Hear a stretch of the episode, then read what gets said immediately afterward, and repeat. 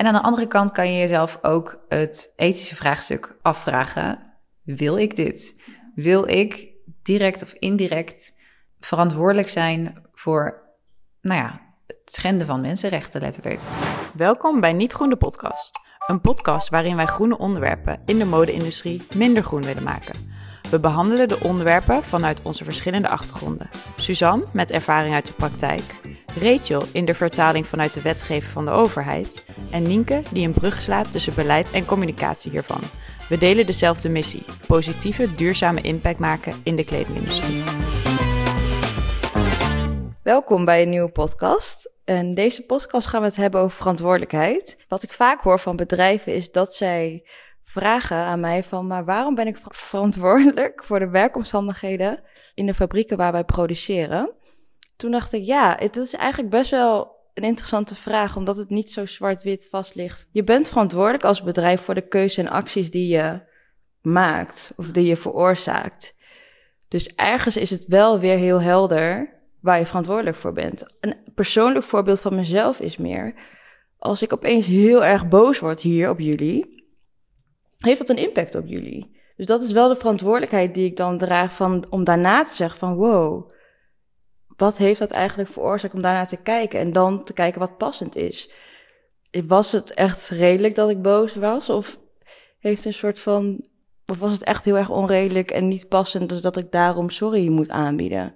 En ik denk dat het ook zo is in de bedrijfskeuze die je maakt. Als jij ervoor kiest om in een land te zitten waar veel risico's in zit, vraagt dat om bepaalde verantwoordelijkheid om kritisch te kijken naar wat zijn de gevolgen van die keuze die ik maak. Ja, dit is wel grappig, want ik was hier, uh, ik werk ook in een atelier en ik was met wat meiden, had ik het er gewoon over van, goh, hoe, hoe, uh, hoe zien jullie dat? En uh, toen zei zij, ja, maar dat is toch heel duidelijk, want dat heb je mij al uitgelegd. En toen dacht ik, oh, grappig. Ze zei, ja, als jij een order plaatst bij een fabriek, dan zeg jij, ik wil zoveel stuks voor deze prijs. Dat betekent dat jij eigenlijk al zegt van, ik wil dit voor dit. Dus dan heb je eigenlijk al aan hun een eis gesteld, dan ben je ook verantwoordelijk voor hoe zij dat doen. En als jij zegt, als jij dan niet genoeg ervoor betaalt, dan betaal je ook niet genoeg om hun bijvoorbeeld een leefbaar loon te betalen. Dus eigenlijk doordat jij iets van ze vraagt, ja, is het eigenlijk ook heel logisch? Ja, inderdaad. Want um, toen wij gingen voorbereiden op dit onderwerp, toen uh, dacht ik inderdaad terug aan de tijd dat ik bij een modebedrijf werkte, dat aangesloten was bij het Convenant voor Duurzame Kleding en Textiel. En ik weet nog wel, in de beginfase waren er eigenlijk bij alle bedrijven uh, een paar bezwaren om mee te doen daaraan. Um, en twee, twee bezwaren waren eigenlijk, die kwamen het meest voor. En een daarvan was, nou ja, bedrijven die waren niet gewend om nou ja, gegevens te delen met elkaar, want ze zaten met andere concurrenten bij het convenant. Um, dan zouden ze gegevens delen over hun leveranciers bijvoorbeeld. Uh, die, die, dat niveau van transparantie was nog heel nieuw, dus dat was een van de bezwaren. Maar het tweede bezwaar was eigenlijk van um, waarom, um, waarom is het onze verantwoordelijkheid eigenlijk om uh, uh, te kijken hoe onze leverancier met zijn personeel omgaat? Dat is toch gewoon zijn eigen keuze en zijn verantwoordelijkheid. Ze vonden het bijna belerend om dan um, uh, hun partner, productiepartner, waar ze eigenlijk al jaren mee werkten en heel erg vertrouwden, om dan in één keer te gaan zeggen van, hé, hey, laat eens even zien, uh, betaal je je werknemers wel goed? Uh, maken ze niet te veel overuren? nou, voldoe je eigenlijk wel gewoon aan alle sociale eisen um, en, en schend je geen mensenrechten? Dat vonden ze eigenlijk best wel um, invasive bij de leverancier. En ik moet zeggen dat ik dat toen ook heel erg begreep, want in een praktisch voorbeeld, wij hadden dat ook of ik heb dat ook meegemaakt met een leverancier. Die was gewoon, ja, die deed gewoon zijn best, zeg maar. Die zat gewoon op een, in een land, die betaalde gewoon net wat meer salaris dan uh, zo'n concurrenten in die regio. Uh, en hij wilde gewoon een goede, uh, goede baas zijn. En daar komen ook gewoon uitdagingen bij kijken. Maar hij wilde dat ook niet allemaal per se delen. En dat was echt wel een heel, um, ja, een heel gesprek toen om, om te kijken van oké, inderdaad, waar houdt onze verantwoordelijkheid nou op? Of wat, wat, hoe, in hoeverre kunnen wij die verantwoordelijkheid vragen en delen eigenlijk met onze, met onze leverancier?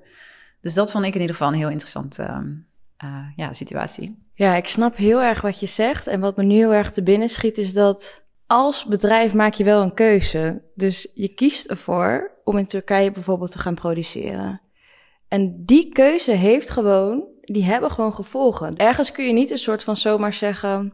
dit is de leverancier, ze pak je aan... ik heb hier helemaal geen invloed op. Ja, ik herken dat wel heel erg. Vooral in het begin van, voor mij het convenant ook... dat je daarmee bezig was en ik voelde me echt een soort van kan ik dit wel vragen aan ze? En um, wat mij daarbij heel erg hielp, is dat, dat je met meer merken erin zit. Dus dat het steeds normalere vragen wordt. Dus ik denk ook misschien alvast een soort van tip: begin klein, weet je wel. Niet gelijk vragen: hey, wat betaal jij eigenlijk je werknemers? Maar misschien meer van: hey, hoe, hoe zit dat bij jullie? Ik, vooral als je dan langs gaat, dan kan je vragen: hey, tot hoe laat werken ze hier eigenlijk? Of. Um, oh, ik zie dat ze nu pauze hebben, waar gaan ze dan heen? Gewoon echt een beetje, beetje ontwetend, meer, maar dat was ik ook. Dus het was denk ik oprecht. Um, waardoor je steeds meer informatie um, kreeg. Bijvoorbeeld dat de inpak uh, mensen, die werkten altijd langer dan de alle andere mensen. Want die zijn gewoon het laatste in het hele, um, hele straatje. En als een orde af moet, ja, dan zitten zij gewoon tot als laatste in te pakken. Bijvoorbeeld dat soort praktische dingen daar ga je dan wel wat meer over nadenken. En wat is dan inderdaad jouw verantwoordelijkheid van bedrijf aan degene die het inpakt? En als jij steeds meer aan je leverancier duidelijk maakt, klein beetje bij beetje van hé, hey, wij vinden dit belangrijk, dan heeft misschien je leverancier op een gegeven moment ook wel de moed om te zeggen: uh, Nou, weet je, dat gaat niet lukken binnen deze tijd. Dus misschien om te voorkomen dat we gaan overwerken, kun je het misschien twee dagen later accepteren. Weet je wel? Maar dat is denk ik voor heel veel merken nog, ook voor leveranciers, denk ik nog, ja, een heel moeilijk punt. Ja, maar je raakt, je raakt hier denk ik wel een heel goed punt aan. Want um, dat is denk ik ook best wel de kern van verantwoordelijkheid van een modebedrijf. Omdat, wat je in het begin ook zei, als jij bepaalde dingen van een leverancier vraagt, dus je vraagt een bepaalde levertijd, je vraagt een bepaalde prijs, uh, je vraagt een bepaald volume, uh, je, je voert last minute wijzigingen door, al die dingen die je doet als bedrijf naar een leverancier toe, die hebben invloed op hoe hij um, met zijn personeel om, om kan gaan. Omdat hij maakt een planning, hij heeft een bepaalde capaciteit. Uh, als er in één keer een grote order komt, dan ja, kan dat inderdaad leiden tot overwerk. Of als je je prijs heel laag uitonderhandelt, dan kan het zijn dat hij zijn werknemers niet een eerlijk loon kan betalen. Dus ik denk dat dat eigenlijk wel echt de kern is van waar de verantwoordelijkheid inderdaad ligt van bedrijven. Want het is niet zo dat, uh, dat je helemaal losstaat van een leverancier omdat het een ander bedrijf is. De acties die jij doet, die hebben invloed op hoe een leverancier zijn bedrijfsvoering kan uitvoeren en hoe hij met zijn personeel om kan gaan. Ja, en dit brengt me ook wel bij iets wat ik ook uh, toen een paar jaar geleden heeft H&M, ik weet niet of ze dat nog steeds doen, uh, bijvoorbeeld het deel loon geïsoleerd in de prijs. Dus dat zij bij de prijsonderhandelingen niet gingen onderhandelen over het stukje uh, salaris wat je kan gewoon uitrekenen per product. Dit zijn de kosten, dit stukje van de kosten zijn salaris. En als je daar gewoon transparant over bent tegen je leverancier, dan ga je daar niet over onderhandelen. Dus dan draag jij als bedrijf zorg dat ze in ieder geval genoeg geld hebben om de werknemers voldoende te betalen. Dan is het aan die andere kant, vind ik, ook nog wel de verantwoordelijkheid van de leverancier om dat te doen. Maar goed, er zitten meer componenten in, dus het is misschien wat ingewikkelder. Maar dat vind ik wel een mooi voorbeeld van wel zelf ervoor kunnen zorgen dat de arbeidsomstandigheden kunnen zijn zoals jij ze wil. Maar even terug naar het eerdere punt, of die twee punten die jij eerder aanhaalde. En daar, een daarvan was dat je zei dat het voor bedrijven gewoon soms zich afvragen, maar hoezo ben ik verantwoordelijk voor de omstandigheden in de keten of de impact op milieu in de andere landen? Hm, wat zou je daar verder nog over kunnen vertellen?